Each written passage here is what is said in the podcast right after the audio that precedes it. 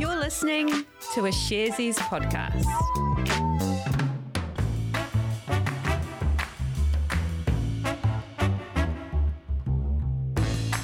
Tēnā tātou katoa. It's Wednesday, the 9th of February. You're listening to Recap, brought to you by Sharesies. Sharesies is a wealth development platform where our purpose is to create financial empowerment for everyone. Here's the disclaimer. Investing involves risk. You aren't guaranteed to make money, and you might lose the money you started with. Any information we provide is general only and current at the time. If you're looking for help with your investment choices, we recommend talking to a licensed financial advice provider. G'day there, Alice. Hey, Jose, how are you today? I'm really good, thanks. And uh, g'day there to Chris. Hi, Jose. Hi, Alice. Chris Hey, from Chris. the Sharesies team. Thanks so much for joining us. He's a special guest for today. He's helping us out on recap. So great Thanks to for having me here. I it's a goddamn pleasure, Chris. It really is. It's great to have another face in here. What do you do at, uh, at Sharesies, Chris? Uh, I'm the product owner in the AU team, uh, the Australia team, that is. So I help to uh, make sure we're working on the most important work we can in Australia. Nice one, and uh, we appreciate the team doing all their work there. Lots of stuff to talk about. There's everything's all go and go. There was lots of stuff behind the scenes, working out which stories to pick to do today. But let's crack into it. Alice, let's start with you. What's been happening locally? Yeah, well, Jose, there was a bit of scandal today that made its way onto the share New Zealand share market.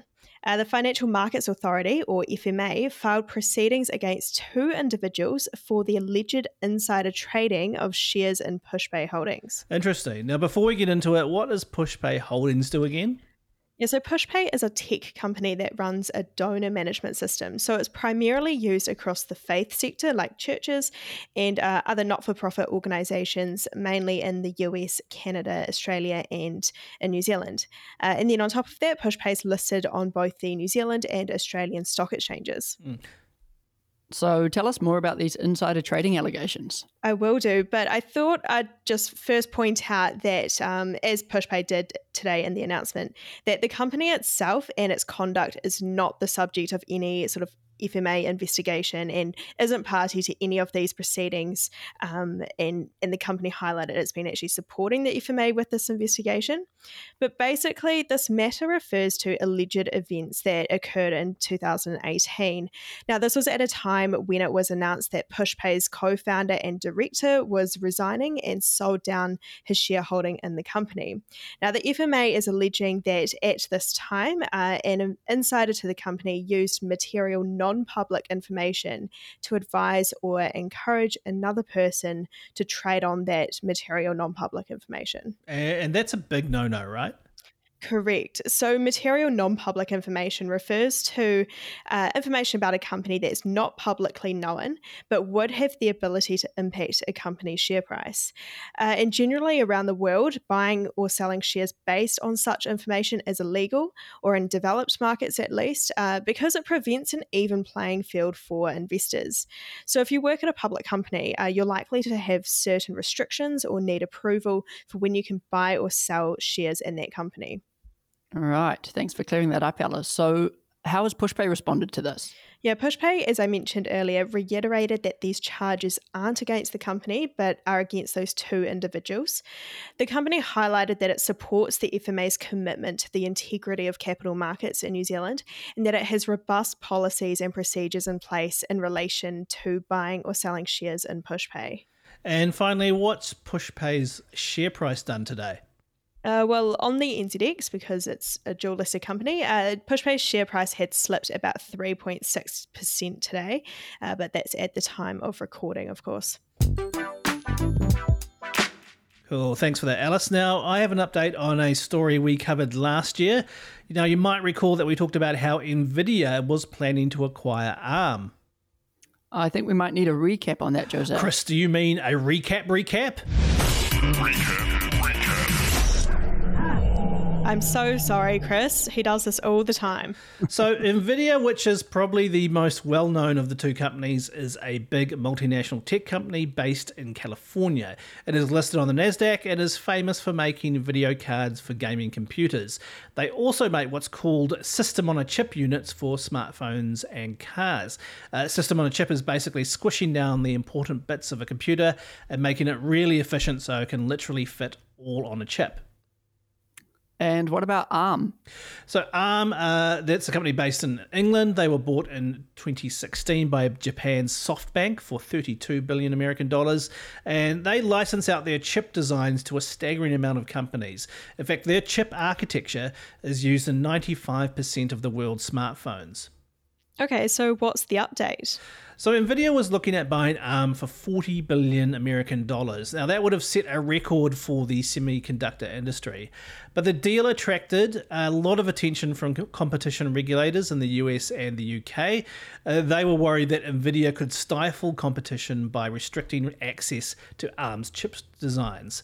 But now that deal, and this is the update, is no longer an ongoing a going concern, according to a joint statement released by the two companies. So why have they decided to walk away? In the statement, SoftBank put it down to what they described as significant regulatory challenges. Uh, so, for example, as I just uh, mentioned, last year the US Federal Trade, Trade Commission sued to block the deal on antitrust grounds, and the UK was actively investigating the transaction. Um, and to add to that, the CEO of ARM, Simon Segars, has also stepped down, uh, effective immediately. He is replaced by Rene Haas. All right. So what happens now? Like, did did SoftBank, uh, who's who's of course the owner of ARM, miss out on a profit from the sale? No, not entirely. SoftBank had received one and a quarter billion dollars deposit, and as part of the deal, that money is non-refundable.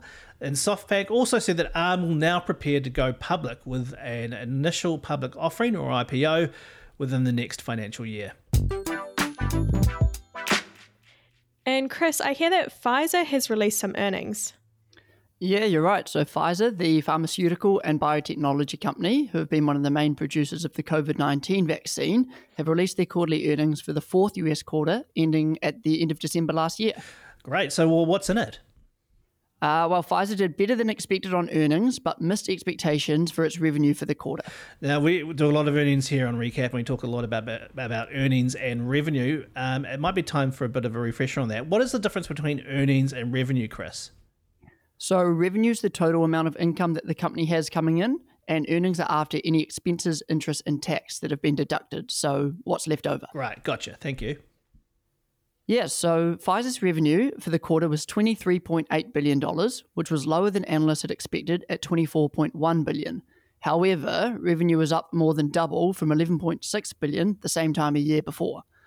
Uh, more than half of that revenue came from the COVID 19 vaccine, and earnings per share was $1.08, which was higher than expectations of 87 cents. Okay, so what drove these results? So the lower than expected revenue came from less hospital and internal medicine sales. And uh, looking forward for Pfizer in 2022, they've said they expect to earn $100 billion in sales. They've developed an antiviral pill, which is called Paxlovid, uh, and that's used to treat people who contract COVID 19 at home before they become very uh, unwell. And Paxlovid made up 76 million in US sales last quarter. Pfizer expects this to increase to 22 billion for all of 2022. Mm, okay. And how did the Pfizer share price respond to this? Uh, the share price dropped almost 3% after the announcement and is down since the start of the year, but it's still up more than 40% since a year ago. Awesome. Thank you very much, Chris. Uh, back to you, Alice. What else has been happening today? Yeah, well, to wrap us up today, I'm just going to quickly circle back to a company that we were talking about yesterday, and that is, of course, Peloton. Yeah, so I listened to you and Jose discuss Peloton yesterday. You were talking about how the company benefited and expanded during the pandemic as people used Peloton's interactive fitness equipment while gyms were shut.